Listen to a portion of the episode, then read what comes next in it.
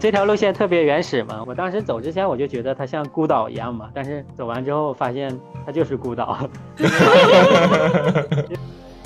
一共全长大概两千两百公里，需要翻越将近一百个垭口，总爬升十四万米。我我仔细一观察，好像是头棕熊，它当时站起来了，身高大概有一米九到两米。完了，它可能看到我，它也很惊讶嘛，它先是愣了一下，又往山上跑了。当时蹲下的时候，这头棕熊大概就距离我相隔也就一米的距离，透过这个墙壁就能听到这个棕熊巨大的喘息声。但是我我就怕我半夜睡着了之后滚下山崖嘛，于是周边有一棵树嘛，我就把我自己固定在那棵树上，完了我就靠着树坐着睡了一晚。大家好，我是阿火。大家好，我是大米。哎，这一期厉害了！这一期要吐槽，就是之前我们在群里说过，出行要避免跟比较坑的队友同行，今天阿火就干了一件很坑的事情。那是为什么你知道吗？叫好事多磨。其实在此之前呢，这一期嘉宾其实是一个非常非常重量级的嘉宾，嗯，我们在此之前已经跟这位嘉宾约了好几次了，嗯，但是呢因为各种各样的原因，比如说这位嘉宾正在山里头呀，或者即将去进行一场非常长时间的徒步，或者我们当时刚好正在野外，到现在终于约上了，但是刚刚也有一点技术原因，所以已经倒腾了差不多有半个小时了。是技术原因是我的问题，是我的问题。那我们废话不多说了，这一期我也就不添加任何的旁白介绍了，因为我们时间真的很紧张。为什么呢？因为这位嘉宾真的分享的内容有超多超多超精彩，我已经等不及了。废话不多说，欢迎我们这一期的嘉宾孤月大哥，欢迎。呃，阿火和大米晚上好，各位听众朋友大家好，我是孤月，各大视频的网名都叫荒野行者孤月。我主要从事激光打标机相关的工作，做硬件工程师。嗯，我是黑龙江人，目前在江苏苏州工作。哇哦，等一下，激光打标工程师是个工程师吗？我一直以为孤月哥你是一个，我以为是全职徒步。对啊，全职徒步的，惊呆了。呃，不是不是，对，刚刚孤月大哥也说了，他的网名叫荒野行者孤月，所以呢，朋友们、听友们，如果你有在 B 站或者说公众号看到荒野行者这四个字或者孤月的话，那就是整个徒步界仅此一家，那必定是大佬本人了。而且大佬呢也一直都是在我们的听友圈的，呃，在我们的听友群里面的，经常我们有听友说，哎呀我想去这条路线啊，有什么难度需要什么，有什么东西需要特别准备的吗？或者什么天气去合适啊？那大佬就会默默的给出一二三四点，这些你一定要注意，这些会比较好，或者说直接抛出图他曾经走过的路线，真的就那些照片你真的就看了，什么我为什么现在才去这条路线，我到底过去多少年我走了些什么路线呀，啊？就就是感觉像那种高中的学霸，就是平时不跟你闲聊，但是一出来这道题怎么解我跟你说。对对，真的就非常非常的切中要害，而且分享出来的图片真的是特别漂亮。对，刚刚呢孤月大哥也刚刚给我们介绍了一下，他现在是坐标在江苏，平时的兴趣爱好呢，通过我们的讲述以及大哥自己简单提了一下，就是徒步。那还有一些其他的呢，我们现在就孤月大哥可以再给我们简单介绍一下你的某些兴趣爱好呀，你自己的一个运动背景历史。我的兴趣爱好主要是都是和运动相关的，我喜欢跑步、搏击、骑行以及那个健身嘛。当然我目前最大的兴趣爱好还是那个长线重装徒步嘛。二零一五年开始，每年我都会抽出一定的时间去中国的西部高原，就是开启为期十到十五天这种长线重装徒步一到两次。在我重装徒步生涯的八年中，在中国的西部高原各大山脉，我已经徒步了几十条路线了，过个一两年有可能达到一百条路线吧。嗯，徒步的总里程达到了四千多公里。等等，我想问的是，你说你的兴趣爱好都是跟徒步相关，搏击跟徒步有什么关系啊？是要在野外打袋鼠吗？打打野生动物吗？啊、呃，主要是我我小的时候喜欢看那种武打片嘛，就是每当我看到武打片的时候，我都会热血沸腾嘛，就是自己一个人在家里瞎练嘛，所以说就是对搏击方面也很感兴趣嘛。而而且我上大学的时候还特意学了两年搏击嘛，就是主要是散打方面的。我也加入了一些这种像跆拳道协会啊之类的，武术协会之类的，我都有学了一点，不能说精通嘛，只能说是略知一二。谦虚了，谦虚。我想说那个你的职业也挺好的，就是可以，比如说重装徒步一般都要求比较长的时间嘛，所以你可以，你是可以远程工作，还是说有比较自由的工作模式？或者有比较长的假期，每年就是固定，它有年假嘛，是吧？除了法定节假日，像这种五一啊、十一啊这种，是吧？还有一些年假嘛，我就利用法定节假日，完了再休几天年假，凑半个月左右时间嘛，我就可以去那个西部高原徒步嘛。对，听郭越大哥刚刚介绍，已经基本上把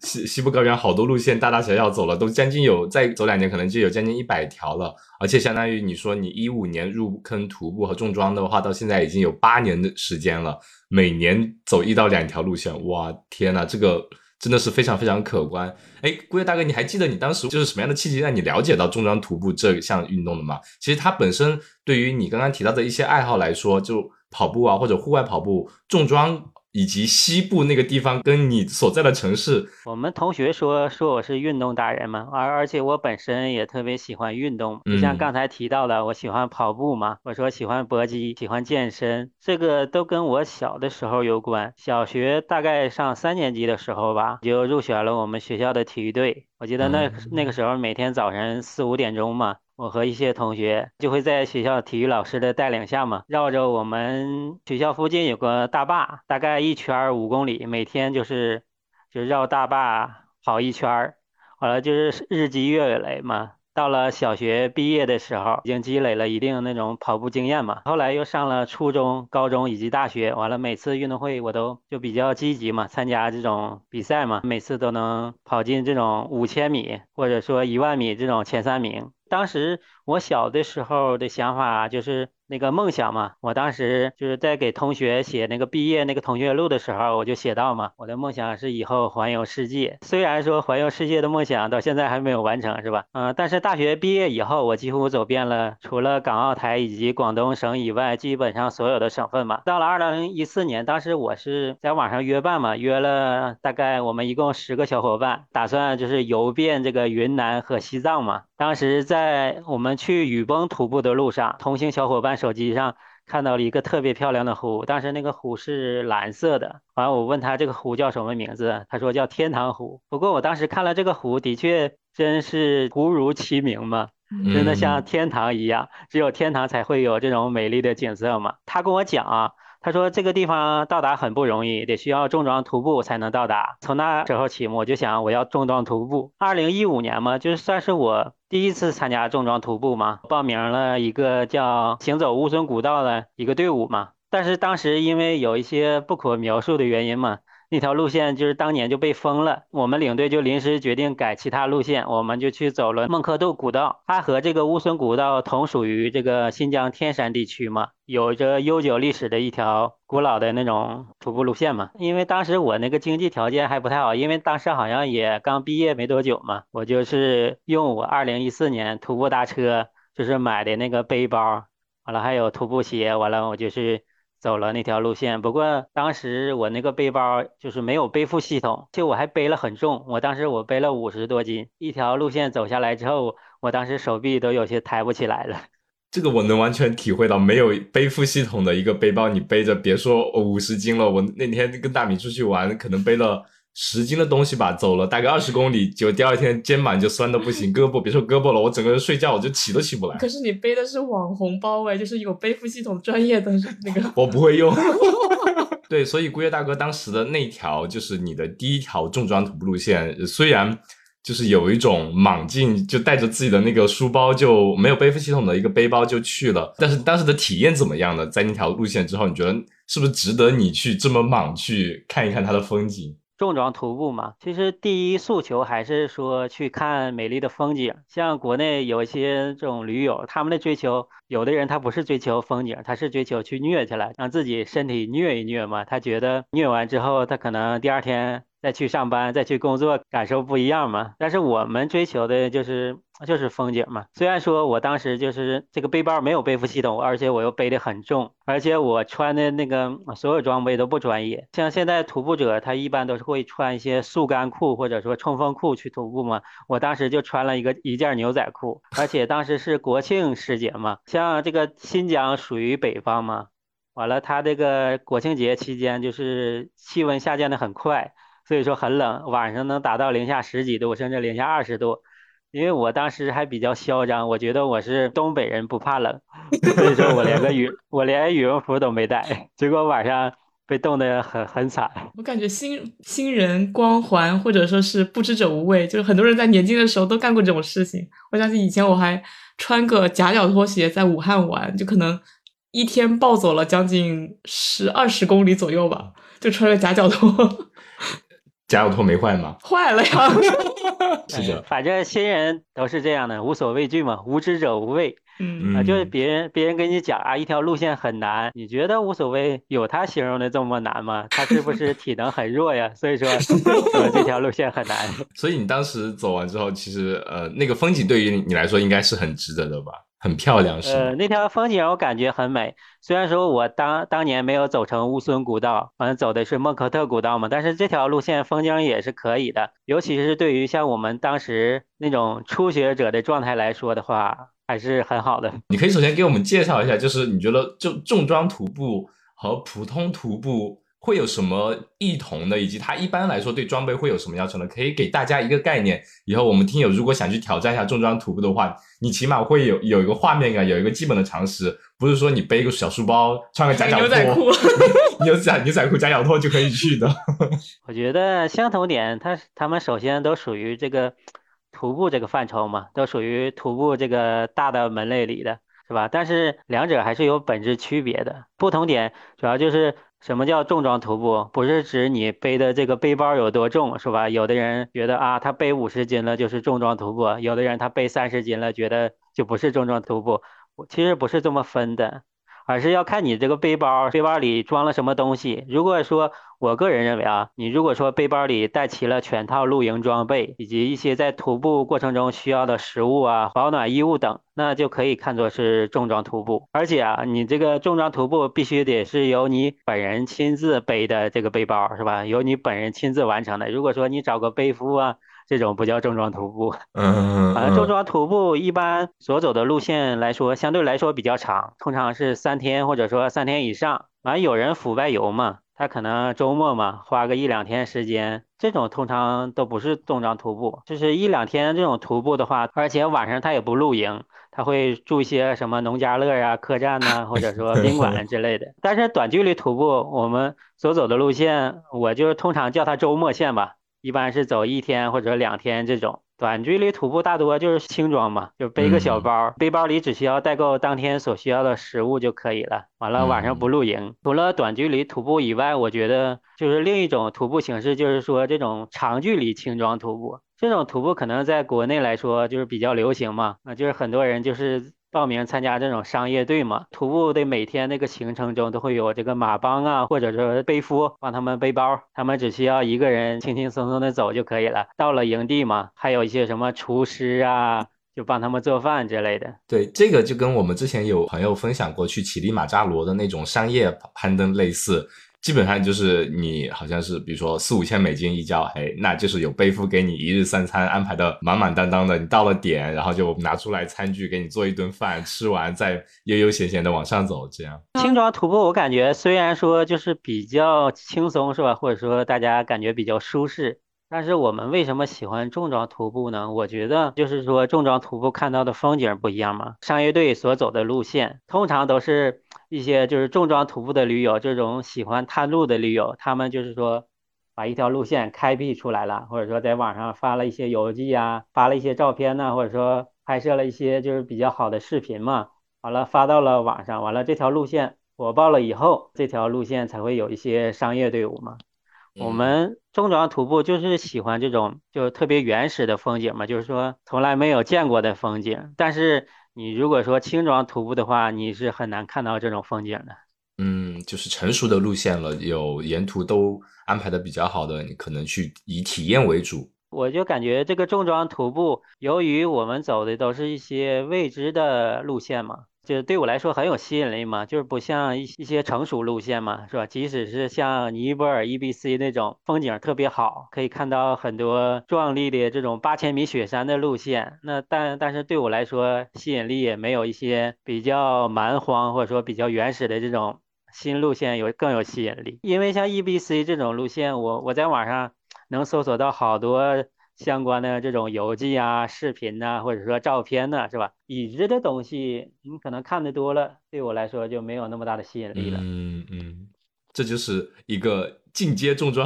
徒步或者硬核重装徒步爱好者跟我们这些渣渣的区别。我觉得呃，其实首先要有比如说像孤叶大哥这样子的人，你们去开辟出来了一些路线之后，进而由比如说商业队啊，他们能把这个路线可能商业化起来，让它难度降低之后，对于一些初级或者说刚入门的喜欢想去尝试这项运动的人，那他们可能有才会有一定的机会去走一些你们走过的路，去看一些他们可能如果需要从零开始直接到硬核的程度才能去看到的风景。我觉得这样相当于是把门槛降低，让他们能有机会去体验一下徒步所能带来的快乐。但是对于一个真的进阶跑者也好，或者说硬核徒步的硬核玩家也好，肯定是有未知的，这种才会有更多的挑战性，去看到一些别人从未被开发过的一些地方，有更强的吸引力一点。对，是是这样的，人人们总总是对一些未知的东西比较好奇，科技的发展也是这样吗？就是人们正是因为不知道才会去探索。嗯，我们走徒步路线也是这样。嗯、对，那刚刚孤叶大哥呢，大概给我们简单呃介绍了一下重装徒步和普通徒步，或者说周末线你这样去走好，或者说轻装的一个简单的一个区别。孤叶大哥，你觉得就是重装徒步的一个准入门槛会是什么呢？其实我们之前觉得好像重装徒步你只要有体力能扛得住包就行了呀。但是我们经常会有在这边的一些小公园里头看到有些人，他们只是背个包，然后在公园里面绕圈，在锻炼自己的背负能力。好像说好像你还是有需要有一定的技巧、一定的能力去走，并不是说比如说我们当时去爬那条线也一样，给我一个有背负系统的包，但是我不知道怎么去用它，我没有去练过，我走了一天下来就还是肩膀超酸这样子。个人认为这个重装徒步这个门槛其实不高，很多人都是把它想得很难嘛。我觉得这个一切都是源于人们对这个重装徒步不了解嘛。哦，去年吧，我记得我看《天天向上》有一期的节目嘛，就是在讲重装徒步。那个节目当时都把重装徒步形容为探险了，嗯、我就觉得有点过了。普通大众看了那个节目之后，可能会觉得，哎呀，重装徒步好难呐，是吧？呃，我一定不能重装徒步。很多人觉得是吧，把重装徒步形容为搬家式的这种，就是把就是相当于你背包后面背了一个房子，房子里是吧，你需要的都有。是吧？一些就是露营的啦，是吧？一些吃的啦，一些衣物啦，是吧？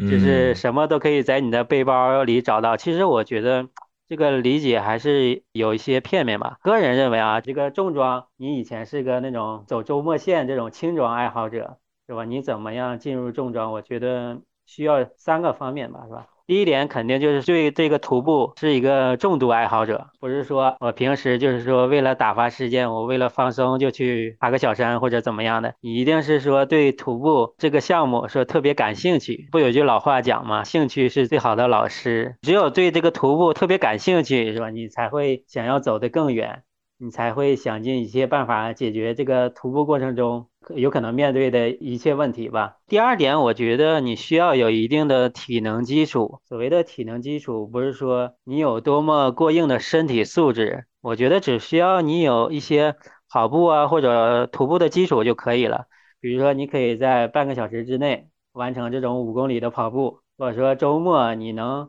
爬一下就是你所在城市周边的这种小山，不影响你第二天的精神状态的这种这种体能就可以。第三点呢，你就需要拥有全套露营装备了。重中之重就是重装徒步的三大件，背包、徒步鞋以及这个帐篷。对于这个背包是吧，你需要有一个五十升或者说五十升以上容量的这种登山包，而且这个登山包需要有背负系统。完了，你还需要有一双这种防水的这种中帮或者高帮的徒步鞋。你需要拥有嗯露营需要的帐篷吗？防潮垫、套锅、炉头以及睡袋等。如果说你要真想重装徒步的话，这个户外装备肯定是要齐全一些的，大概就是这样吧。以及嗯、呃，可能再进阶一些，比如说你要走的路线，它可能会有经过不同的地形，以及天气会多变的话，那你的衣物也会有相对比较多的要求，有各种衣物能满足不同天气情况下能应对各种突发的天气变化吧。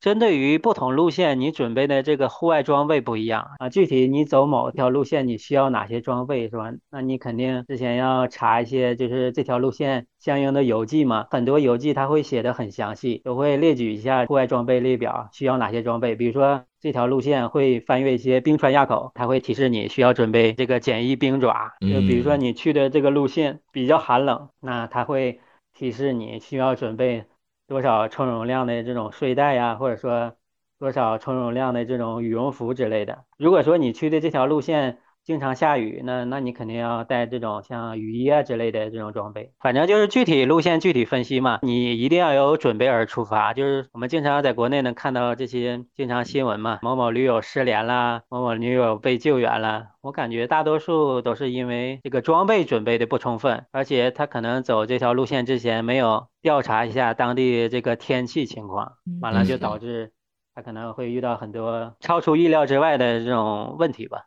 嗯，所以这些预判能力啊，装备的准备的基础知识啊，其实也是一个经验的积累吧。对对，反正这个就需要你徒步经验日积月累嘛，不只是说闭门造车是吧？像我们这些重装徒步爱好者都有一些这个户外群嘛，可能前几年可能大家喜欢在这些 Q Q 群之类的就是比较活跃嘛，像国内的这种八二六四啊，像南方喜欢用这种模仿嘛，就是说你了解这个户外信息嘛，无论是徒步啊还是登山的，还有一些其他方面，他们都会登录八二六四户外论坛嘛，完了了解一些徒步相关的知识。嗯、那刚刚就龟大哥其实给我们已经列了基本的三点，第一点就是首先你要入门重装徒步的话，你必须要有兴趣。你在一些比如说已经有轻装徒步啊，或者说中走周末线的一些经历的情况下，你真的觉得很喜欢，觉得有更多的挑战值得你去探索，那你可以考虑一下进阶。那第二个的话就是有个基本的体能要求。刚刚顾月大哥讲这个的时候，我以为基本的体能要求就是小学三年级要开始跑五公里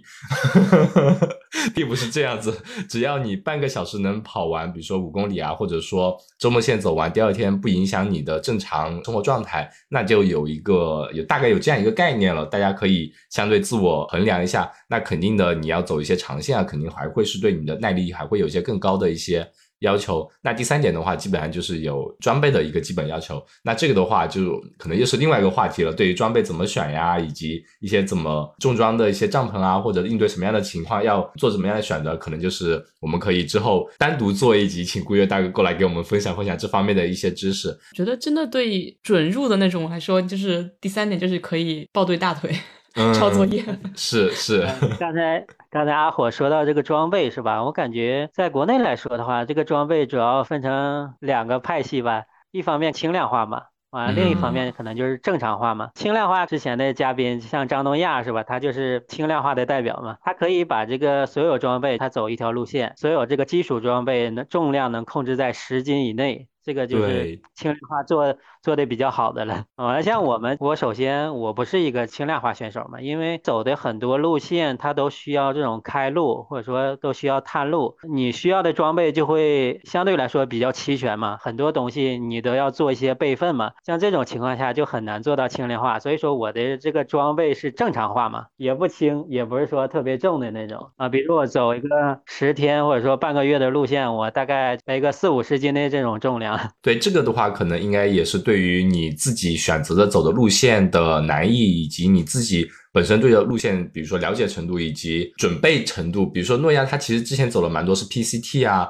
在那边的那几条路线他走过蛮多次，对那边的可能整个装备的需求了解会比较多一点，是比较熟悉的一条路线，所以他可能相对会比较控制一点。那像顾月大哥你讲的，你是会比较探索那种可能没有去过的，那你相对于做的准备要多一点，这也是具体问题具体分析，那具体路线我们也是要做一定具体的分析的。接下来就是一个我们节目的传统异能报菜名，就因为顾月大哥真的是曾经走过非常非常非常多的一些知名路线，甚至探索设计过很多路线嘛。我们先讲讲，就是顾月大哥你徒步中长徒步有八年时间了，你能不能给我们简单报一下菜名，你走过哪些知名的徒步路线呢？我从中长走过几十条这种国内的这种长距离徒步路线嘛，嗯、呃，如果按区域划分的话，是吧？主要分成这几个地区嘛，呃，西藏、新疆、川西、云南，什么甘肃啊、青海啊。在西藏我，我走的比较著名的徒步路线主要有这个念青东，念青东我走过大概四条徒步路线，郭喀拉日居、博舒拉岭，完了以及这个他念他翁嘛。完了在新疆就是走过比较著名的有乌孙古道、马纳斯河、孟克特古道等喀纳斯环线吧。不过在我看来，可能像喀纳斯这种路线就比较偏休闲一点了。在川西的话，我走比较著名的有七川九，也就是说从这个七藏沟穿越到九寨沟，还有龙眼、格聂西县、党岭以及这个中川峰冰塔林等类似的路线吧。在云南走了什么梅里北坡啊、梅里东坡啊，我也走过这个像雨崩和虎跳峡。不过这两个路线在我看来不算重装徒步路线，他们可能更像是这种轻装旅游路线。嗯，除此以外，我和石头以前就是两个人嘛，曾用时五天半，就是徒步穿越过位于内蒙古、长度大概两百公里的巴丹吉林沙漠。啊，也走过位于青海省被誉为叫天神的后花园的年宝玉泽等路线。我走过的知名路线大概就是这些，完了剩下一些路线都是一些不怎么知名的，是一些比如说新路线呢，或者说一些比较野的这种长距离徒步路线。就是通过顾月大哥的介绍，你能体会出来，就是他其实走过那么多路线，对于每个路线的难易程度其实都有个非常深刻的体会的。那听友听到这里，你一定要等到最后，因为最后我们会请顾月大哥给我们按照简单的从入门到进阶以及到高级三个难度，给大家分别推荐一到两条路线。如果你现在已经心痒痒想知道了，要么可以看一下我们 show notes， 要么就拉到后面来听一下，肯定是会非常非常精彩的，你可以根据自己的实力去做选择。嗯，那么顾月大哥，就是你走了那么多路线，包括一些没人涉足过的，你自己去探索的，你觉得你最推荐的，或者说你最美的会是哪一条呢？走过这么多路线，我觉得最美的也是我最喜欢的一条路线，是我二零一九年嘛，就是我和队友嘛开辟的叫港日嘎布东线。这条路线是一条特别原始的山野徒步路线，有一定难度嘛。完了，这条路线所在的港日嘎布山脉位于藏东南地区，地处察隅县和印控区的边境地带，就是由于受印度洋暖湿气流影响比较大，这里这个植被比较茂密，生态保存极为完好。据当地人说啊，这个港日嘎布山脉地区拥有一千多个这种大大小小、颜色各异的湖泊，完了还有四座六千米以上的雪山。山脉中除了比较有比较珍贵的这种国家一级保护动物嘛，像羚牛，前据说还曾发现过孟加拉虎。我走这条路线之前，我就我就感觉特别忐忑嘛，是吧？因为之前你如果说遇到一些其他动物，我倒不是很害怕，但是据说发现过这个孟加拉虎，我还是比较担心的，是吧？因为这个老虎不同于其他动物，它如果遇到人了，它通常都会攻击人。这条路线特别原始嘛，我当时走之前我就觉得它像孤岛一样嘛，但是走完之后发现它就是孤岛，因为完全没有人类的这种痕迹嘛，因为这个山脉里有很多山谷嘛，都保持比较原始的这种地貌嘛，几乎没有路迹，有的只是一些这种野生动物的这种兽道。嗯，就像我们这些喜欢这个探路的这种徒步者来说，是吧？这个吸引力我感觉还是特别大的。好了，这个地方相比于西藏其他地区海拔相对来说低一点，我们所走的这条徒步路线，这个海拔大多数是介于三千多米到四千多米这样的海拔，所以说这里徒步可能不像藏东南一些其他徒步路线，可能就是说国庆节期间就比较适合。这里的话一般秋色要晚一些，我觉得我建议啊，如果如果有听众要去走的话，十月中下旬去走这里比较合适一些。我其实有看了一下它的这段路线的介绍，就整个呃这一段的话，它其实由于它地形的比较特殊嘛，在冬天的时候或者说春冬那那段时间都是特别特别冷，它可能温度可以达到零下比如说十甚至到四五十度，有时候会是这样子。然后再到春夏那段时间基本上都是雨季，会下很多的雨，也非常的不舒服。只有它的窗口期可能会在十月到十一月这个时间，运气好会有凑上比如说一个二到五天的一个晴天，会有那么三四个循环能连续走到晴天，那个时候算是比较好的一个窗口期去走。这个地区跟这个西藏所有其他路线还不一样，因为我就说嘛，这个受这个印度洋暖湿气流影响比较严重嘛，所以说这个地方就植被特别茂盛。这个地区它可能就是说有点类似于像雅鲁藏布江大峡谷那头一样，就有自己地区的小气候嘛。所以说窗口期其实也不长，就半个月时间嘛，就是十月下旬啊，如果去走的话，可以选择这个时间去。嗯，那这条线它全长有多少了？大概你觉得一般如果走的话，有能力走这条线的呃驴友的话，大概多久能走完呢？我们当年就是原计划就是走这条路线走十五天嘛，就是由于是边境地区嘛，就属于那种全民皆兵的状态。我们到了就是走到了第十一天的时候，到了一个藏族小村落嘛。藏族小村落就是由于我们是外地人嘛，所以说。呃他都给我完了，他就是通知那个上面的领导嘛，县里啊或者说镇里的领导，所以说就不让我们就继续走下去了。在我们这个队伍走这条路线之后，又有两个队伍去走的，而且其中有一个呃驴友就特别知名嘛，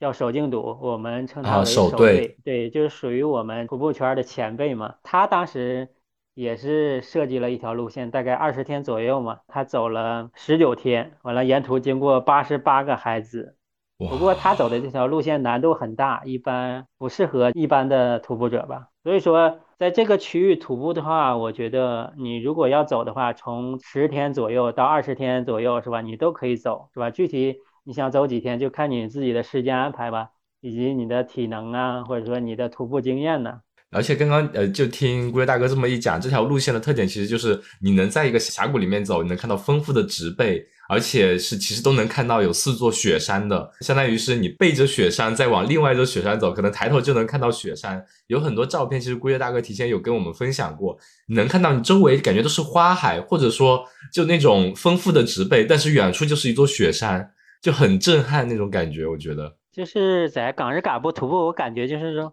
每天都是新奇的嘛，因为你不知道你第二天将会看到什么。虽然说我去走这条徒步路线之前，我在这个卫星地图上就是无数次这种推演嘛，是吧，我今天要走到哪里，能看到哪些风景，但是它卫星地图通常只是只是显示个大概，但是具体有哪些植被你是不知道的。我走这条路线，我们队友嘛拍，就是遇到一些这种菌类啊，或者说一些比较奇怪的植物，他都会拍照嘛。光我们拍摄的这种菌类的照片，他就拍了一百多种。哇！我们在野外的话，就是遇到这些菌类，因为由于这些蘑菇嘛，有有毒的，有没毒的，是吧？有很复杂。完了就是，即使是这方面的专家，有的时候他都分不清，所以说我们也不敢随便吃这些东西，但是只是拍一些照片嘛，回头之后给一些专家嘛，让他们研究一下，是吧，具体是什么样品种。这种地方就像你说的，就没有人走过的痕迹，只有兽道，一些动物在那个地方，可以想象到它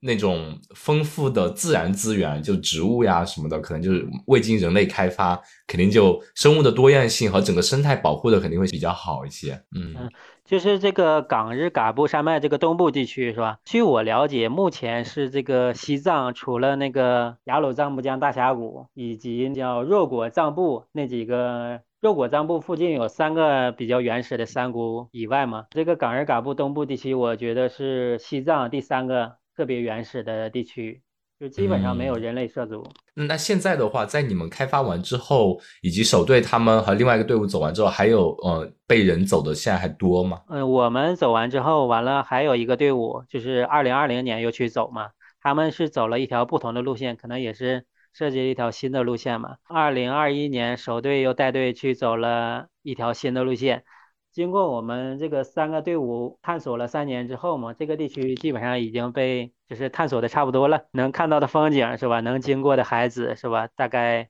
大家都是已经补充完善了。如果说接下来再有人去的话，嗯、那基本上就是按照我们的轨迹去走就可以了。归大哥，你们的轨迹应该是已经有上传在比如说两步路那平台嘛，这个 app 里面嘛。我们轨迹是有上传到两步路的，有一些轨迹可能首队他们走的那条路线可能风险比较大嘛，他可能没有上传到两步路。但是如果说你是一个资深的这种徒步玩家是吧，你应该也会找到这种相关的轨迹的。所以也是开发了一个新的区域，可以供有进阶的玩家去挑战挑战，那大家有兴趣可以去搜索一下。龟大哥在自己的公众号以及 B 站那边应该也有分享过相关的一些资料，所以大家有兴趣可以去看看。然后呢，我们在我们的 show note 里面也会有贴出一些龟大哥拍摄的一些照片。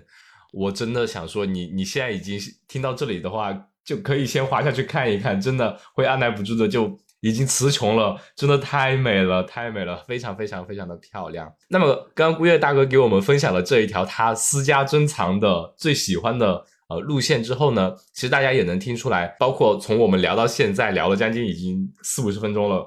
完全能听出来孤月大哥他一直在寻找的就是很多未经涉足过的一些路线。然后呢，我们之前有聊过的一期关于石头哥的走的那个横断大山脉的那条路线，有一部分也是孤月大哥设计的，所以孤月大哥是真的非常喜欢设计路线，他自己也曾经设计过有非常非常多的路线，设计完之后自己再去走。那我们接下来就可以跟呃让孤月大哥给我们分享一下，就关于徒步路线、重装徒步路线设计这方面的东西吧。就是我其实很好奇，比如说呃像龟大哥你讲的，你在看卫星地图啊，然后去标注一些线啊，但是很多时候你在那个路线上，你看那个卫星地图其实是看不出来它到底是是不是可以走的，我就觉得很好奇你是会怎么去设计呢？尤其是比如说在那个石头哥他拍的那个百日大横断那个纪录片里面，经常会看到他们比如说横切过去啊，然后或者说哎这里没有路了怎么办，然后背着那个包在那个灌木丛里钻啊，以及要用攀岩的手段就攀下悬崖，就各种各样的走到一些地方没有路了，然后得靠他们自己再去现场找路这样子。徒步路线的设计我感觉还是一个相当于一个系统工程吧，除了要求你有丰富的徒步经验是吧，你比如说徒步个一两年我感觉你还是没有这个路线设计能力的，得需要至少你有是吧三年或者三年以上的这种徒步经验。其次还需要你拥有一定的这种地理知识嘛，你得能看清，就通过卫星地图或者说通过等高线地图来判断是吧这个地区是什么地形，容易引发哪些地质灾害之类的。第三还是要求你有一定的这种审美能力吧，拥有一定的空间想象能力。因为我们设计设计完路线通常就会以人的视角来模拟，比如说你走到这个点位了，你看到这个雪山是一种什么样的景象，你需要有一定的想象力，你能想象出来。那具体我就说一下我我以前是大概怎么设计的，具体一个什么样的流程吧。首先就比如说你你想要设计一条路线，你之前你应该有一定的这种信息收集能力嘛，在设计路线之前你知道你所关注的这个区域之前曾经有哪些比较经典的徒步路线，比如说你你在藏东南区域的这个唐古拉山脉或者说念青唐古拉山脉你要设计新的路线，国内用的比较多的就是这种两步路嘛是吧，你你可能你要搜一下念青东，你搜这三个关键词它就会跳出无数的这种路线轨迹嘛，就是说你找一些比较有代表性的，你下载下来，完了加载到你的这个谷歌地球上，或者说加载到你用的这个户外导航软件上，完了你看一下在这个区域曾经有哪些路线。我们设计路线通常就是说喜欢这种没有人走过的嘛，你当你知道了这个地区曾经有过哪些路线，你再设计，这样的话可能原创性更好一点吧。其次你需要借借助一些这个设计路线的这种软件嘛，比如说我用的比较多的就是这个谷歌地球，一些等高线地图、户外导航软件，这些都可以设计路线啊。具体怎么设计呢？第一点我给它命名叫发现标注珍珠。你像我们在徒步过程中是吧，引起你眼前一亮的这些景观，我们就可以称它为珍珠，比如说一些高大巍峨的雪山啊、冰川啊，一些颜色各异的这些湖泊或者说海子，急速飞荡的瀑布，陡峭壮观的山谷，花海牧场，这些我们都可以称之为珍珠嘛。在我们设计路线之前是吧，你就可以用谷歌卫星地图观察某个山脉的地形，完了去发现这些重要的珍珠。完了并及时打点标注在地图上。除此以外是吧，一些重要的可以补给的这些乡镇啊，一些过河需要用到的这些桥啊，一些可以躲避风雨完了可以休息的这些木屋啊，你也可以提前标注出来。标注完了之后，第二第二步你就是把这些重要的这些珍珠，还有一些比如说两个山谷之间不有垭口吗，你需要翻越的这些垭口，你你可以把它串联起来。具体这个垭口这个地方能不能翻越过去是吧，你需要这个分析地形，你看一下这个你爬升垭口它这个坡度通往垭口的这个路上有哪些东西构成，比如说一些碎石啊，我们通常就觉得就比较难爬，因为你可能往上爬两步它就会往下滑一步。如果是一些什么巨石啊之类的，这种就比较好好爬。如果说有一些墓道之类的，就可能更好走了。你像第一步找到了那些比较亮眼的珍珠之后嘛，第三步你就开始画线。除了你画你徒步主要走的这条主路线以外的话，你还需要画一些备用路线。因为你在卫星地图上你可能看这个垭口，就像你刚才说的说石头看他们那个大横断纪录片嘛，经常需要找路啊是吧，经常需要有些地方发现过不去啊，这个时候你就要应该画一些备用路线。你事先准备的越充分，就比如说你事先画的这些备用路线越多，你要走的备用垭口越多，你可能在实际探路的过程中可能选择就更会更多嘛，你就有可能走通这条路线。而除此以外你还需要画一些这种下撤路线，因为我们徒步的过程中是吧，面对这种大自然的风和雨是吧，也随时有可能这些队员有可能发生一些意外情况啊，是吧？比如说某个队员受伤了，某个队员失温了，是吧？某某个队员高反了。如果说你有完备的备用路线或者说下撤路线，那你就可以在保证这个队员不发生危险的情况下，就可以及时把把它转移到安全的区域嘛。嗯，好了，第四步你标注一些营地、一些水源点以及一些补给点，因为每天我们探路的过程中可能安排的这个行程相对来说要短一些嘛，就比如说每天大概安排个，尤其走高原地区嘛，安排个十二三公里。据我多年的探路这个经验嘛，我以前就是说当时年少气盛，我觉得我体力好，我去探路的时候我一天安排两个垭口，我要翻两个垭口，而且这两个垭口中间还间隔十几公里，可能我走到第二个垭口的时候已经下午三四点了。那这个时候其实如果说再翻的话也是可以翻过去的，但是你到了营地就天黑了，知道吧？这个时候可能就风险就大了嘛。所以说后期我去徒步探路的时候，我通常每天就是安排一个垭口就可以了，完了每天大概走个十到十五公里之间吧，这样。第五点就是你组建团队嘛，你设计好了路线之后，不是说你随便找个驴友他就能跟你去走，得是那种就比较知根知底儿，就是比如说你们一起走过两三次了，这种配合比较默契了，或者说你在路上遇到了一些这种路线分歧，发生一些意外情况，完了大家都能相互包容的这种团队，跟你体能、思想、一些价值观方面都比较合得来的这些驴友嘛，一起组建一个团队。组建完团队之后，就走这条探路线之前你需要拉练嘛，你如果你要探的这条路线如果说比较简单的话，你可能不需要提前拉练，如果说这条路线难度很大是吧，那你之前肯定需要拉练嘛，比如说这条路线需要过冰川是吧，那你在那之前是吧，你你们队员之间就需要一些在过冰川那个解组这方面的一些这种演练嘛，或者说一些其他方面绳索方面的这种训练。那设计路线我大概就分成这五个步骤嘛，除了这个划线以外是吧，那就是一个团队的组建，这个都很重要。除此以外的话还需要你准备这个相应的装备嘛，针对于不同路线它可能准备的装备不一样，你走一个夏季或者秋季的路线和你走这种冬季的路线，它准备的装备肯定是不一样的。冬季通常就是说气温很低嘛，我们需要准备一些相对来说更保暖的一些的这种像什么羽绒服啊、那个睡袋之类的。就就比如说港日嘎布东线这一条的话，你在没有去之前你怎么能判断它的适合的窗口期大概就十月下旬这半个月左右呢？所以这个其实是对于你的地理和气候有一个基本的要求的，这种这种知识储备是要求比较多的吧？这个有很多途径了解嘛，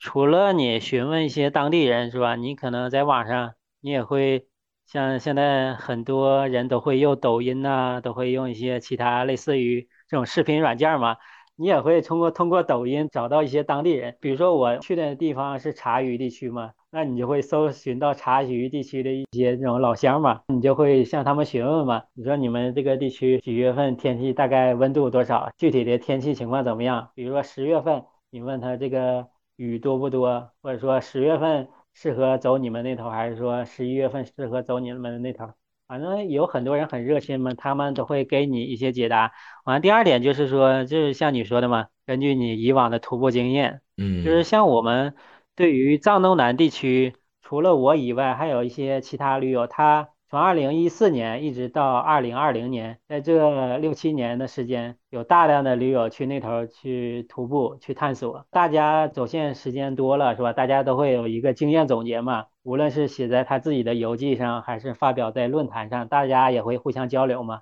在各种户外方面的这种微信群呐、啊，大家都会交流，都会探讨。我们去藏东南地区其实是有两个时间窗口嘛，一个就是说像六月中旬左右嘛，那个时候藏东南地区有很多路线，它那各种野花都特别多，就像我。嗯我发给你的郭喀拉日居山脉这几张就是花海的图片，都是六月中旬左右拍的，那个时候就是去徒步就特别好、嗯、但是你到了七八月份，如果你再去藏东南这些路线去徒步的话，那个时候就是到了西藏的雨季了。到了雨季的话，就会你经常能会遇到一些雨天嘛。我们徒步路线除了本身这条路线风景它的景观元素好看与否以外，我感觉影响这条路线就是景观最重要的因素就是天气嘛。你如果遇到好天气，你拍出来的张张都是大片；如果遇到不好的天气，是吧？你可能走两天你自己都想下车了。是，这个时候就要 call back 一下，大家大佬们徒步可能会尽量避开和石头哥一起徒步，因为石头哥他有个号称雨神，走到哪儿下雨下到哪儿。哎呀，说到石头就搞笑了，我和他就属于一起开始重装徒步的，我们重装徒步的经历基本上都差不多，而且就是说我走的第一条徒步路线也是他走的第一条重装徒步路线，当时我们都是同一个领队嘛，我俩是队员、嗯、而且当时我俩还一起混账，所以真的就是深厚的革命友谊。 对, 对，所以说从二零一五年到现在大概好像八九年的时间吧，做了八九年的队友，我们每年可能有时间可能就会约一条路线嘛，一起徒步一条路线。像我们，我跟石头，我俩好像一起就走过，走过了好像六七条路线了。这六七条有几次是下雨的呢？哎，只要有我在，基本上不下雨。他们那个大横断纪录片不是拍摄了十二条路线吗？对，最后你在的时候就不下雨了，真的，我想起来了。前十条路线基本上每条路线他们都会遇到大雨嘛。我是参加他们的第十一条路线嘛，就是那个他念他我那条路线，就是全程大晴天，而且天上没有一片云。破案了，石头唯一克星孤月大哥。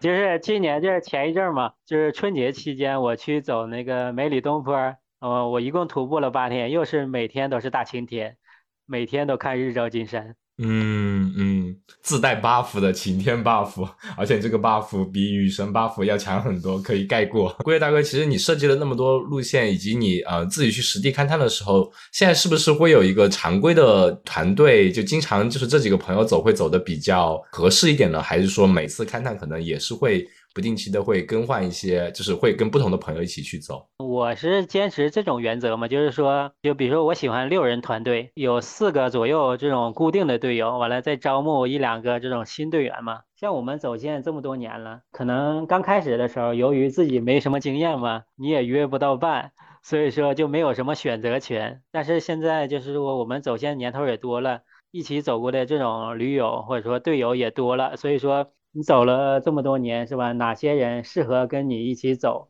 是吧？你心里都会有数嘛。所以说我们就会找一些跟自己体能啊、性格啊各方面就是比较相投的这种驴友嘛，我们组建一个固定的团队，每次走线完了再招募一两个新人嘛。我觉得这样就是还比比较有新鲜的血液进来一起玩，然后以固定的一个团队，起码是保证了整个队伍过程中面对风险能力的一个下限保障吧。你为什么我我们要这个比例呢？就是说比如说熟人占到了四个，完了可能新人占到了两个。我走的路线还是探路居多嘛，是吧？走新路线居多，因为走新路线的过程中你会你会遇到一些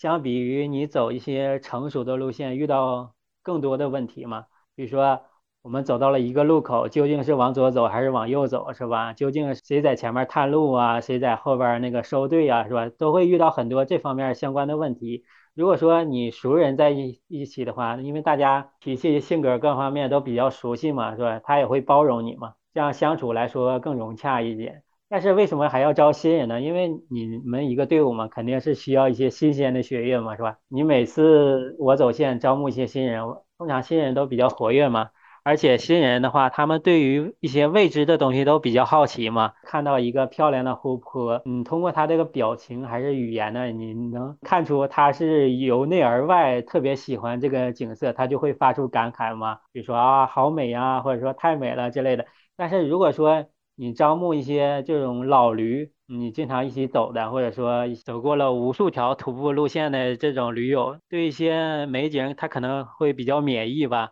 那个时候你就会觉得很无趣，你知道吧？遇到什么景色他都感觉不震惊。那我组队是吧，可能就会有比较扫兴那种感觉、呃、就感觉带不动，你们就感觉就是沉沉很沉闷，就是哦嗯还行吧，嗯就那样吧，嗯拍个照我们走吧，就这样会这样、呃、对是这样，对对对。我们再来一轮报菜名，不知道大哥你设计过哪还哪些路线呢？除了你刚刚提的港日嘎布东线以及他念他温那边的线，和就是为大横断也呃设计过一部分线。我总结一下，我大概我设计过几十条徒步路线啊，但是我设计的大部分徒步路线可能是我还没有走的，或者说还没有人走过的，但是有人走过的那大概有十条左右吧。从那个按照时间顺序向后，分别是这个念青东萨博线，这个这条路线是我是我二零一七年设计的，当时那个那一年好像萨普就是比较火嘛，当时好像有个叫舒小简的吧，他突然写了洋洋洒洒写了两篇文章，就是把这个地方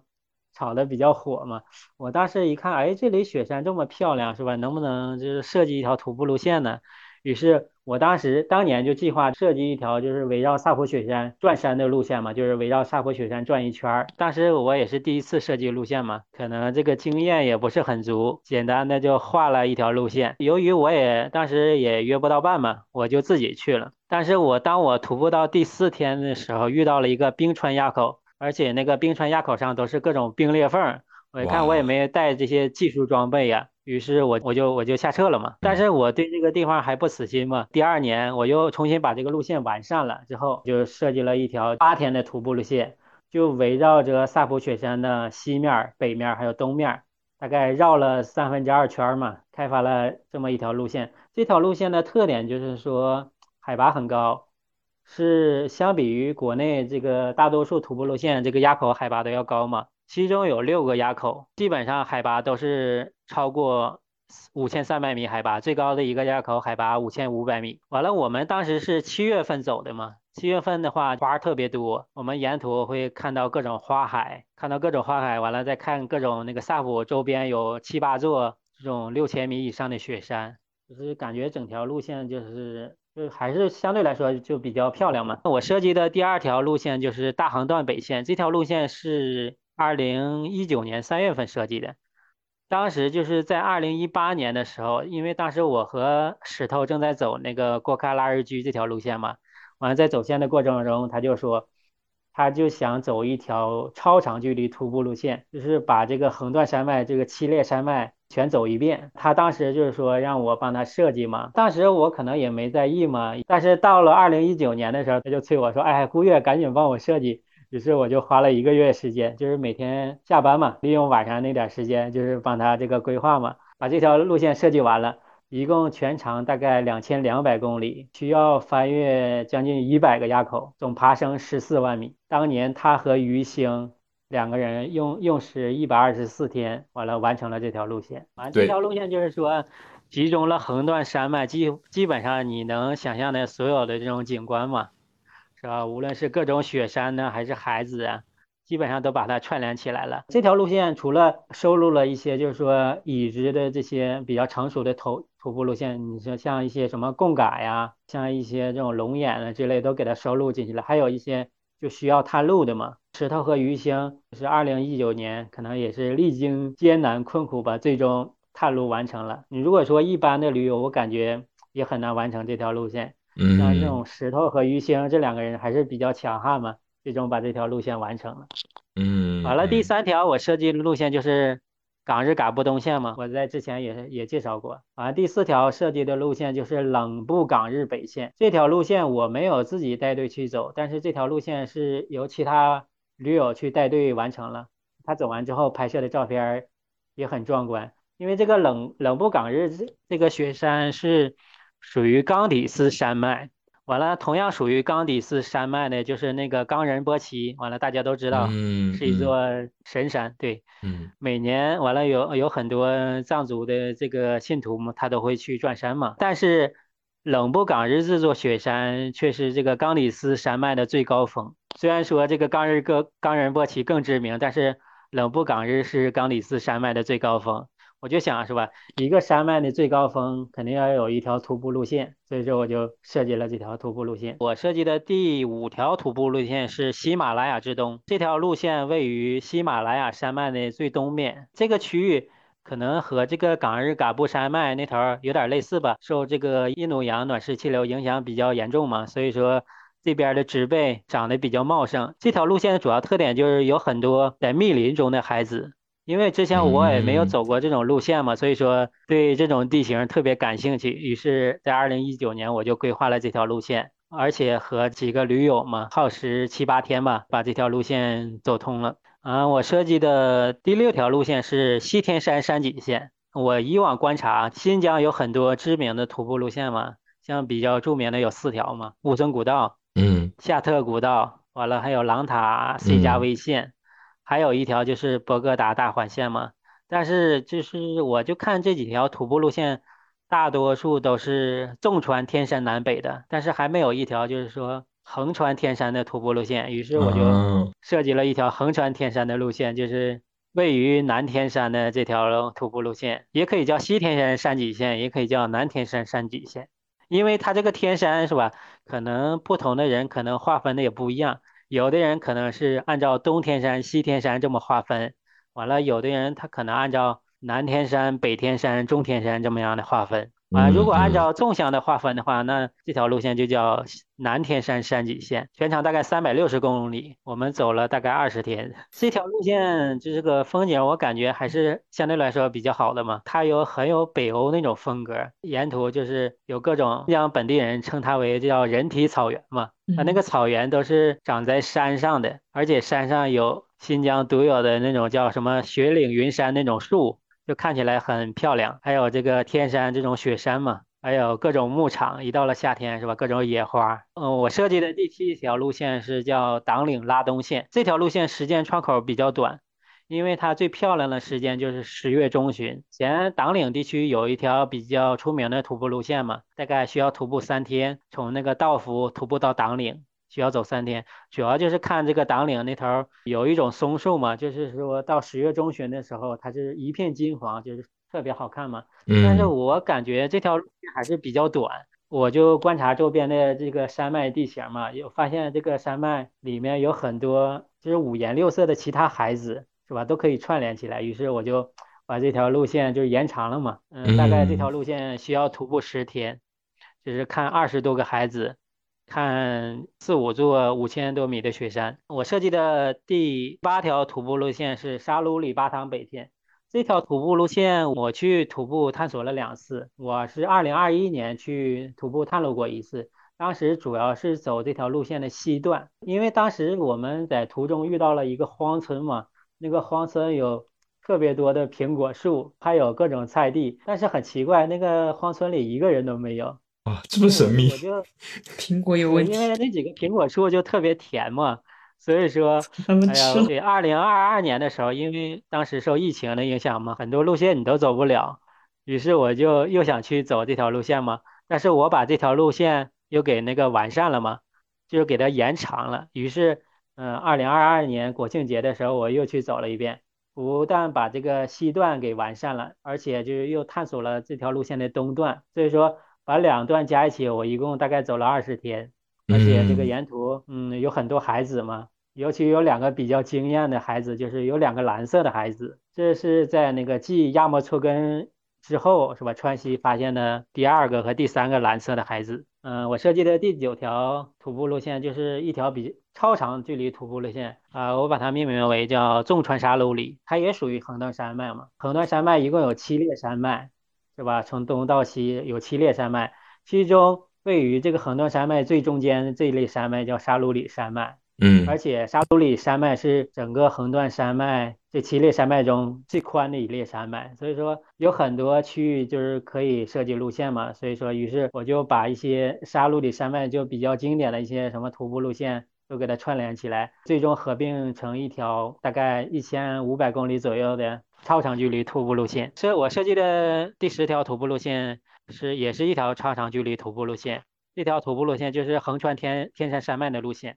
它一共分成两部分嘛，北天山和南天山。从北天山的最西端徒步起点出发嘛，完一路向东，到达巴音布鲁克以后方向一转，完再往西走，走这个南天山，最终到达就是新疆著名徒步路线夏特古道附近，也就是说天山最高峰托木尔峰附近啊。这条路线沿途会经过无数海子，还有雪山，完了还有各种什么草原呐、啊，啊、呃、牧场啊。我感觉应该这条路线目前还没有人完成，有有个驴友今年五月份要去走，我希望他能完成了。大概就是我目前设计过的是有驴友走过的十条徒步路线。我我就觉得顾越大哥仿佛就开始，我又脑海里有画面感了，就想象的你知道神笔马良那种感觉，然后神笔马良是画什么有什么，然后我印象中的顾越大哥就是地图一摊开，对，地图一摊开，然后拿着笔勾勒出一条线，而且他勾勒出那条线可以把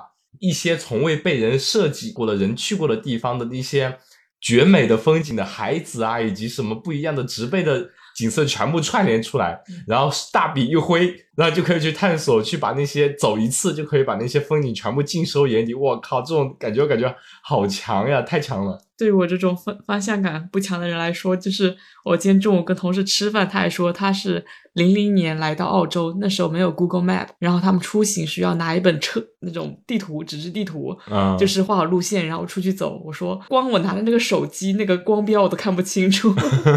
就光看路线我觉得太难了。嗯，所以真的顾越大哥像你说的，就设计路线这一个肯定是除了就我能听出来，你刚才给我们罗列了那么多之后，你有出于很多目的。比如说哇这块植被很好，它可以看到很多我们之前没有看过的植被，诶那我要设计一条路线。哇这边有从从上到从南至北的线，没有从东到西的线，诶那我给它来设计一条。就这种我感觉就真是有一种那种 list， 就说有种强迫症的感觉。这里哎，这里还没人走过，我要去给他设计一下。哎，这里景色好，哎，我要给他设计一下。我又想起来，阿火最近在拿 Switch 玩一个游戏嘛，那里也是有个超大的地图，然后我就想说，哎呀，我从这到那儿，就打开那个全景地图看一下，然后就开始操作，开心副本。对，然后顾越大哥他就是自己自己是那个小人，自己就去走了。嗯、对对，我觉得这种呃，应该设计路线应该也是你很享受的一部分，以及设计出来之后，你和嗯带队或者说朋友驴友去带队，实地去勘探之后。回途或者说实际看到那个景跟你设计当初有出入，或者说更美好，以及你真正的是和你设想中的一样的那种感觉，我觉得就震撼，我就应该会满足感会很强吧。呃，你这个说到我的心坎里了。我感觉我当我设计路线的时候是吧，就是我就是特别很享受的一种状态，就是像完成就是一个伟大作品的那种感觉啊。嗯，就是、每当我就是画出一条条徒步路线是吧，在这个当你把它就是加载到地图上的时候，就像一条世界上最完美的这种曲线，穿越各种山谷啊，各种雪山啊，各种海子，各种牧场啊。但是我看着我完成的这这些设计的这些路线嘛，就是特别有成就感。比如说我设计的某条路线是吧，嗯，如果说走的人很多了，或者说大家走完之后对他评价特别好了，说这条路线啊风景特别好，那我会更有成就感一些。嗯，对，这种就是对于你来说它就是你的作品，然后真的人去走过之后在你设计的路线上收获到那种未曾有人能看到过的美景，那种成就感真的能想象，可以爆棚的那种感觉。比如说那个，比如说从小父母让我们学习呀，或者说我们毕业了之后去工作呀，是吧？我们完成所有的这些东西，仿佛有一种被动，就有点像完成任务、完成作业的这种感觉。但是我设计这些路线完全是出于主动的，完全是出于这种个人的爱好嘛。所以说当你你做一件事特别享受的时候，你就会能把这件事情做好，而且你也会坚持下去。哇，超期待，我们很期待，等我们能力再提升一点，如果能有机会回国的话，一定要去走那么一条或者两条顾越大哥设计的路线。虽然现在肯定对我们来说难度太大，等我们再积累积累经验，积累足够多的重装徒步的经验。这么多年你走了有将近八年的时间吧，有没有哪一些经历是你特别难忘的？当我还是小白的时候，个人能力嘛，各方面可能也不是说很强的时候，走一些路线可能遇到一些风险嘛。我去第一次去探路萨普的时候嘛，嗯，因为大家都知道，嗯，萨普位于这个纳曲地区嘛，那个地方棕熊特别多。因为当时我第一次去探路的时候还是自己一个人，哦，我在走就走那条线嘛，就遇到了三次棕熊。啊，第一次遇到这个棕熊，我在这个牧区露营，因为我走了一天都很累了嘛，晚上我就搭了帐篷，我就准备睡觉嘛。正在准备睡觉的时候，我就听外头有熊叫，但是我心也比较大，我也没管它，我就呼呼我就睡了。完了第二次遇，完了第二次遇到棕熊，是我在翻越海拔五千五百米那个垭口嘛，就是叫我叫它萨那垭口，海拔最高这个垭口翻过去之后，大概距离我五十米的距离吧，我突然看到有一个巨大的物体嘛，我当时不知道是什么，我当时我愣了一下，我我仔细一观察，好像是头棕熊，它当时站起来了，身高大概有一米九到两米。完了，它可能看到我，它也很惊讶嘛，它先是愣了一下，就往山上跑了。当时我这个心里就比较忐忑，我当时想是继续往前走呢，还是说在这等一会儿呢？因为我当时我怕它再返回来，是吧？他可能在回过神来之后，可能会觉得这个人这么渺小，对我来说没有威胁，造成不了冲击，是吧？他有可能再会回来，是吧？所以我当时就比较担心嘛。但是我我在原地嘛，可能大概等了五分钟之后，我觉得他应该是走了，于是我就继续往前走嘛。第三次遇到重型是我翻过这个垭口之后嘛，我就当时我就在垭口下边有个牧区，我当时就在白杜姆湖这个地方，我就借宿那个牧区嘛，他们当时提供住宿嘛，大概好像是五十块钱一个人吧，住一晚。完了我当时晚上想上厕所，我问这个牧民哪里可以去上厕所嘛，他跟我就是手手指一指，大概一百米之外的一个露天，大概用彩钢瓦围起来的一个厕所。完了我就走过去了，我刚一蹲下，听这个牧区周围有十多只嘛，这个狗就是他们当地那个叫藏獒，就狂吠，狂吠了大概一分钟左右吧，这狗就不叫了。我当时想可能大概是走了吧。后来我就回到这个牧区，我就问那牧民刚才是什么什么动物过来了，这个牧民说是一头棕熊。当时蹲下的时候，这头棕熊大概就距离我相隔也就一米的距离，因为我右边就是彩钢瓦这个这个墙壁嘛，透过这个墙壁就能听到这个棕熊巨大的喘息声，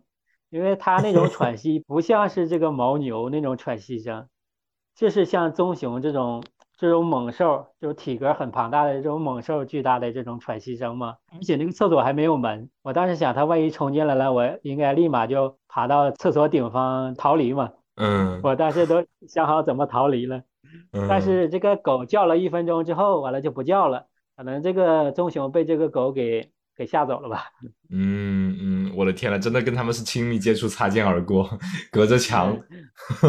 除了这个遇到棕熊以外，是吧？我这个徒步过程中遇到这种比较危险的经历，我感觉还是比较多的，是吧？这些难忘的经历，你像经常翻越冰川垭口啊，是吧？像以前去之前可能不知道这个这个垭口有冰川，但是走到了眼前才发现有冰川，是吧？而且我当时没有带冰爪。有一些那种滑坠的经历嘛，好在我比较幸运，都没有受伤。嗯，呃、最危险的一次，有一次是走那个七川九这条路线，这个时候还是二零一七年嘛，当时我的徒步经验还不是很足嘛，所以说我报名了一个队伍，也是一个 A A 重装队伍嘛。完了，当时那个领队跟我讲，这条路线走的人很少。完了，我当时心里还有个准备呢，而且我们带绳子了。就是快走到九寨沟景区的时候，当时有个叫长海的一个那个湖泊嘛，我们走的是这个长海的右岸。我们走的过程中就发现，哎，这个长海怎么四处都是断崖呢？可能我们俩当时也是走错路了。我们经历了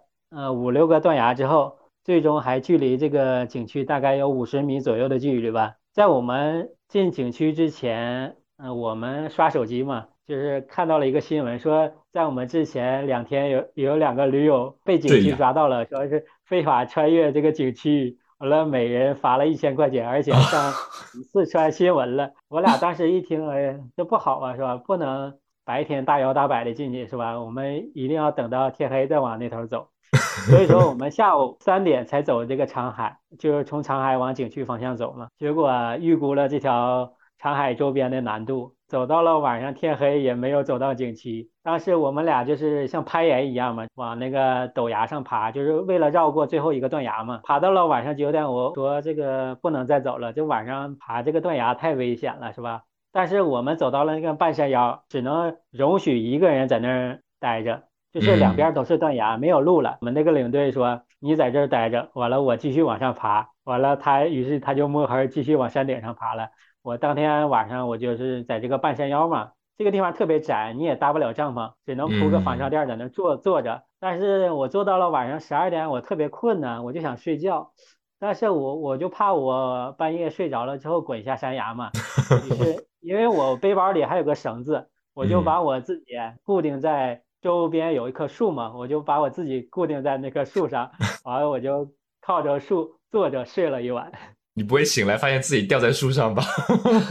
没有没有，醒来之后我还是比较完好的。我的天哪，真的是太刺激了，大晚上穿越。那后来那个你的领队，就是你的队友，他是呃就自己上去了，在山顶等你第二天上去吗？还是直接就走了？嗯，第二天我去爬这个剩下的这个半段山嘛，我就往上爬。我爬的过程中我就担心我这个领队啊，因为第二天白天的时候我爬的时候，我就感觉这一段就特别像攀岩那种感觉。感觉这个坡度特别陡，我就想他晚上他摸黑他是怎么爬上去的？我我边爬我就我就我就在担心我这领队昨晚会不会坠崖了之类的。嗯、结果我爬到了山顶之后，哎，我收到了手机信号，他原来已经到景区了，那个时候我就放心了嘛。他是被警察抓到上新闻了吗？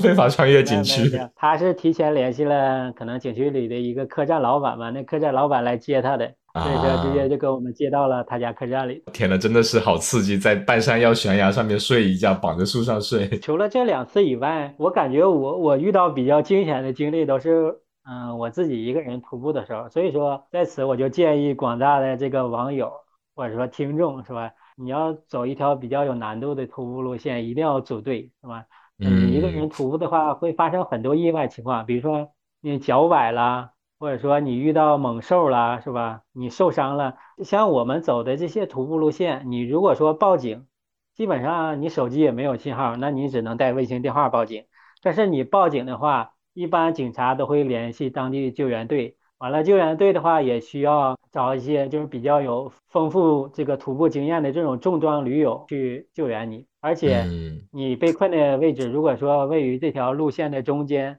是吧？那那他通常需要两三天才能才能找到你。你如果说你一个人的话，是吧？那你谁都呼叫不了，就是说没有人帮助你的话，那是很危险。但是即使救援队去搜救你了，是吧？可能最终都是去抬尸体的这种状态。是的，是的。所以呃，安全还是第一。国内的徒步，嗯，国内的徒步路线出事儿最多的可能就是敖泰这条路线嘛。每年都有人在这条路线上什么迷路啊、失温啦、啊、死掉嘛。所以说我们重装徒步就尽量组队，就是说不要一个人去徒步。你一个人去徒步的话，发生意外情况都没有人知道。嗯嗯，是的。那其实我感觉就顾越大哥给我们分享了真的是好多好多好多，我感觉真的我们还可以再聊十个小时都聊不完顾越大哥的经历，真的太精彩了，每条线展开就可以说好多。对，每个条线展开就是单独一集。对，所以像前面我已经提到过，到节目差不多的时候呢，顾越大哥会给我们推荐，按照我们简单的分类，其实顾越大哥他自己会对路线的难易会有一个比较细致的一个分类，但是为了照顾我们像我们这种初级菜鸟，顾越大哥就简单做一个分类，就国内那么多非常漂亮的线他走过的那么多呢，给我们从按照入门级、进阶级和高级三个难度分别给大家推荐一到两条路线。听友们如果觉得非常有兴趣想去了解，已经按照自己自身能力觉得哪条线比较合适的话，可以后面呢嗯、呃，在网上做一些、呃、相关的攻略呀、啊，以及做一些准备，可以去尝试一下这些路线。嗯，那龟大哥给我们再报个菜名吧。我下面就按照这个从入门级到进阶级再到高级三个难度是吧，分别推荐一两条徒步路线啊。入门级的徒步路线，我推荐这个新疆天山的那条乌孙古道。这条乌孙古道很知名，可能国内有一些徒步经验的朋友大多数都听过这条路线。乌孙古道就是古代嘛，当时西域不有三十六三十六个诸侯国嘛，其中最知名的一个诸侯国就是乌孙国嘛，当时乌孙国比较强盛嘛，当时这个汉朝和这个乌孙国和亲走的这条路线嘛，可能就是乌孙古道，而且还有这个乌孙国和龟兹国之间商贸往来也走的是这条乌孙古道，所以说这条嗯乌孙古道不但有这种很有历史人文气息，而且这个景色也很漂亮嘛，不但有这个新疆独有的这种草原，最著名的就是乌孙古道里面的呃这个天堂湖，它可能当地人叫它阿克库勒湖，但是驴友们都喜欢称它为叫天堂湖。我第二条推荐的比较入门的徒步路线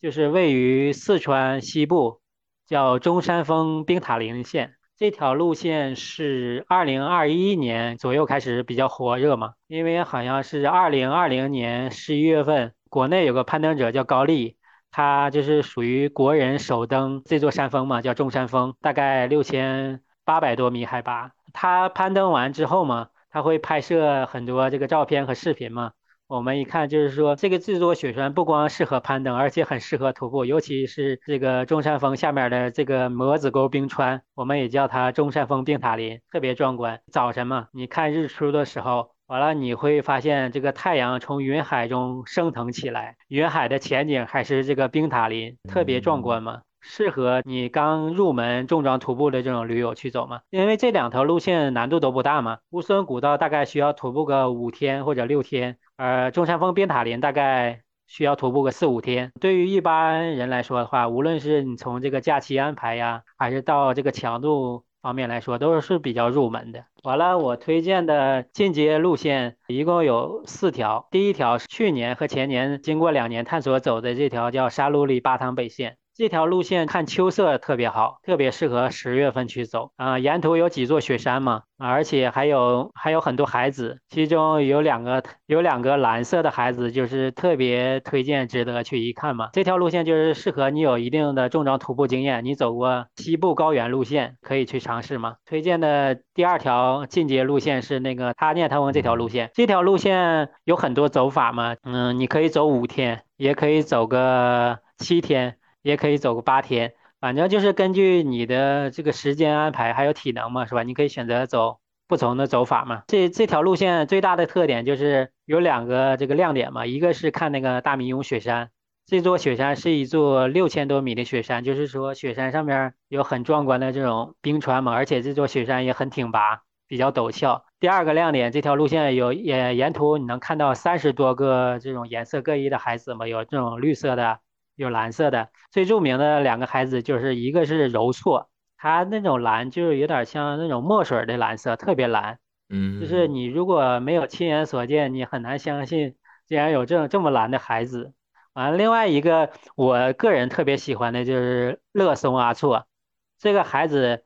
和这个揉错颜色差不多，也是蓝色的海子，但是它周围的这种山形是吧，这种背景相对来说看着比那个揉错看看起来要好看一些啊，这条路线是我推荐的第二条进阶路线。第三条进阶路线就是我和几个驴友去徒步的这个叫梅里东坡，这条路线需要徒步，你从五天到七天都可以选择，是吧？如果你想休闲一点就徒步五天，如果你想走的完整一些就是走七天。它一路都是在卡瓦格博的东边行走，需要翻越几个山脊吗？虽然说需要翻越山脊，但是这个辛苦还是比较值得的嘛，因为每天早上你都能看到卡瓦格博的日照金山，除了卡瓦格博以外，你还可以看见几座它卡瓦格博的卫峰嘛，是吧？像什么乃日顶卡呀之类的这种这种雪山，在我看来应该是属于云南最漂亮的一条徒步路线，就是我感觉它的漂亮程度超过了梅里贝坡儿。我推荐的第四条这个进阶路线就是一八年开辟的这条念青东萨普线，嗯因为这条路线我感觉是一条欣赏雪山比较完美的一条路线，因为沿途可以看到七八座这种六千米的雪山嘛，嗯而且这条路线下车方便，你可以选择任意一天下车，而嗯且这条路线你如果七月份去走的话，到处都是花海，就是很漂亮。完了，再推荐一条高级徒步路线，就是我二零二一年六月份去去探索的一条，就是位于天山，新疆天山嘛，一条横穿南天山的一条路线，叫南天山山脊线。完，这条路线你走过了之后，基本上你可以不用走新疆的其他徒步路线了，因为这条路线是吧，沿途包括雪山呐、啊，牧场、草原、各种花海、冰川，你都可以看到。但是这条路线比较长，大概需要徒步二十天，但是你可以分段完成嘛，分成西段和东段。西段大概需要徒步八天，完了东段大概徒需要徒步十二天。你也可以走完西段之后你就结束行程了，你可能简嗯单体验一下也可以。嗯嗯，嗯，这就是我推荐的几条徒步路线嘛。听友们再给你们科普一下一个冷知识，孤月大佬号称户外百事通，就是他真的对于整个我们中国大部分西西藏啊或者新疆那部分那边云南和四川那边的很多土路线真的是了然于胸，所以孤月大佬推荐的绝对真的是精品中的精品，尤其比如说像新疆这条线，你走完之后你可以不用走其他线，因为它可以囊括了各种不同的风景，把各新疆那边能看到的风景都能囊括在一条线里面。虽然说它可能要走二十天，但是肯定是物超所值。我觉得哇，真的太棒了！听完我现在就想买机票回国去走一走，虽然我还没这个能力。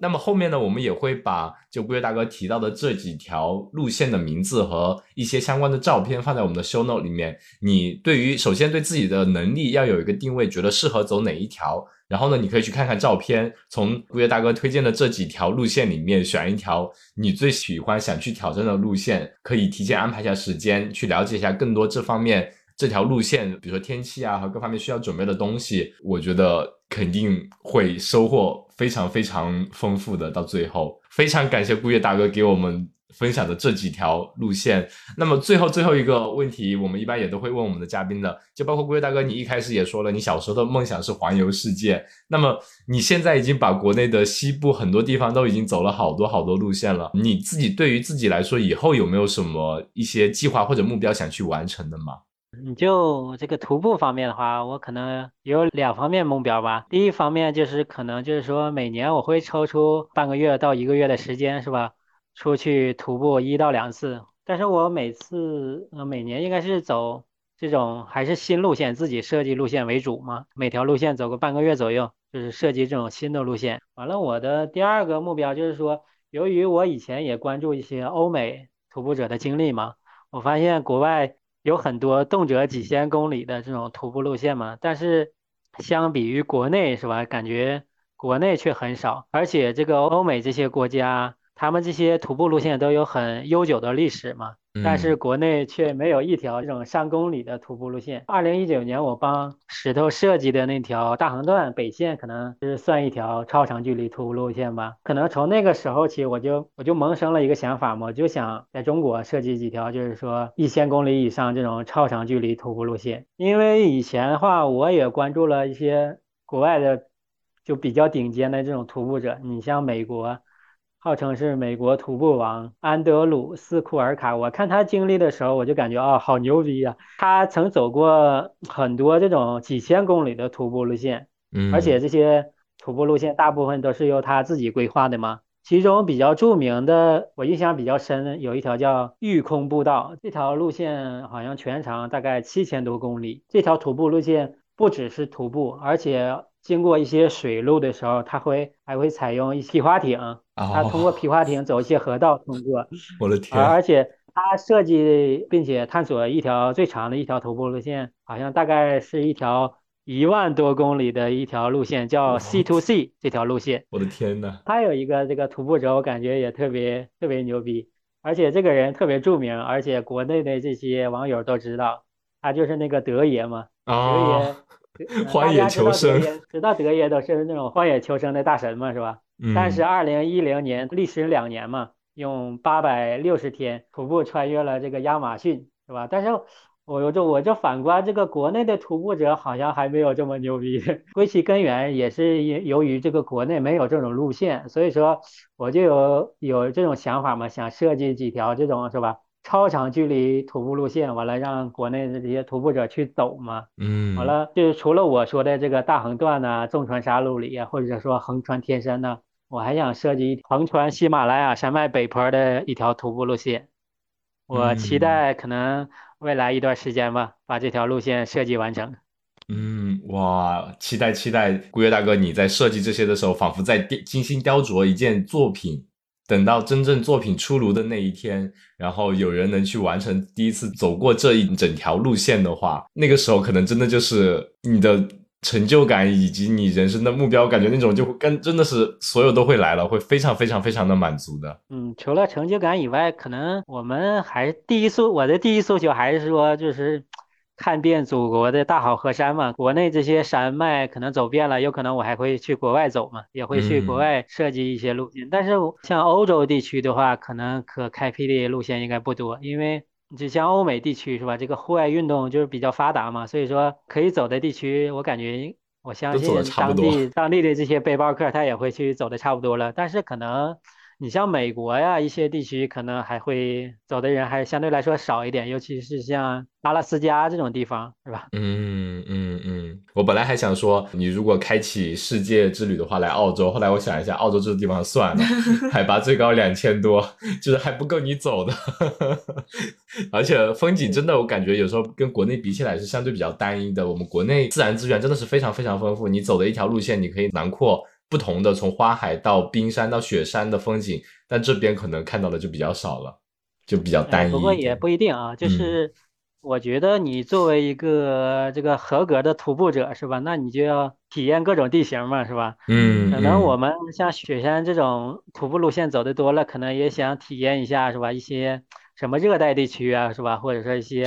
戈壁啊荒漠啊都要体验的。好的，那就期待哪一天顾越大哥的足迹能开阔更多，也期待顾越大哥的作品能有一天呃成为我们国内徒步圈能口口相传以及代代相传的一个值得外国人来挑战的一条路线。那真的我相信如果你的北坡设计出来，到时候期待那一天。嗯，我我也期待。嗯，好的，那非常非常感谢顾越大哥今天跟我们的分享，真的觉得两个小时聊不够，还有好多故事可以值得我们去深究，值得我们去分享。我们后续呢，像我说的，会把顾越大哥刚刚提到的那那些路线以及照片分享都放到我们的 show note。大家呢，对于顾越大哥之前的一些经历有兴趣的，可以去搜荒野行者，有 B 站的视频，还有他的公众号，嗯，都可以去了解更多的，比如说单独某一条路线的一些徒步经历分享啊，你肯定会得到更多的信息。我觉得我尝试的打开了几个，那几张照片映入眼帘，我就就让我现在就想买机票回去走了，真的非常非常的漂亮，大家赶紧去看起来。那么同时顾越大哥呢也是一直都会在我们的听友群，朋友们如果你对一些线路呀或者徒步方面有什么疑问的，加入我们听友群或者去顾越大哥的公众号呀都可以来留言，那顾越大哥一般都会非常热心的给我们大家做一些指点啊，或者说一些徒步方面的一些东西的分享。那好的，那这期节目就到这里，非常感谢顾越大哥，谢谢。呃，感谢大米和阿火的这次采访。如果大家有任何徒步相关的问题是吧，无论是线路啊装备啊还有一些其他体能训练方面的问题都可以问我，我随时恭候大家大家的那个咨询吧。嗯，好的，谢谢。野夜是一档由阿火和大米创作的以户外运动作为生活出口，探索生活多样性，向都市人展现户外爱好者探索自然的精彩故事的播客。如果你在每一个嘉宾精彩的分享中得到启发，那么请你积极的转发评论，并且将其标记为喜欢的单集。想要入群和我们所有野生听友一起在听友群撒丫子奔跑放飞自我的朋友，请添加小助手 OOMI 横杠 OOMI 入群。如果你以及你身边的好友有精彩的故事要分享，也请你积极投稿。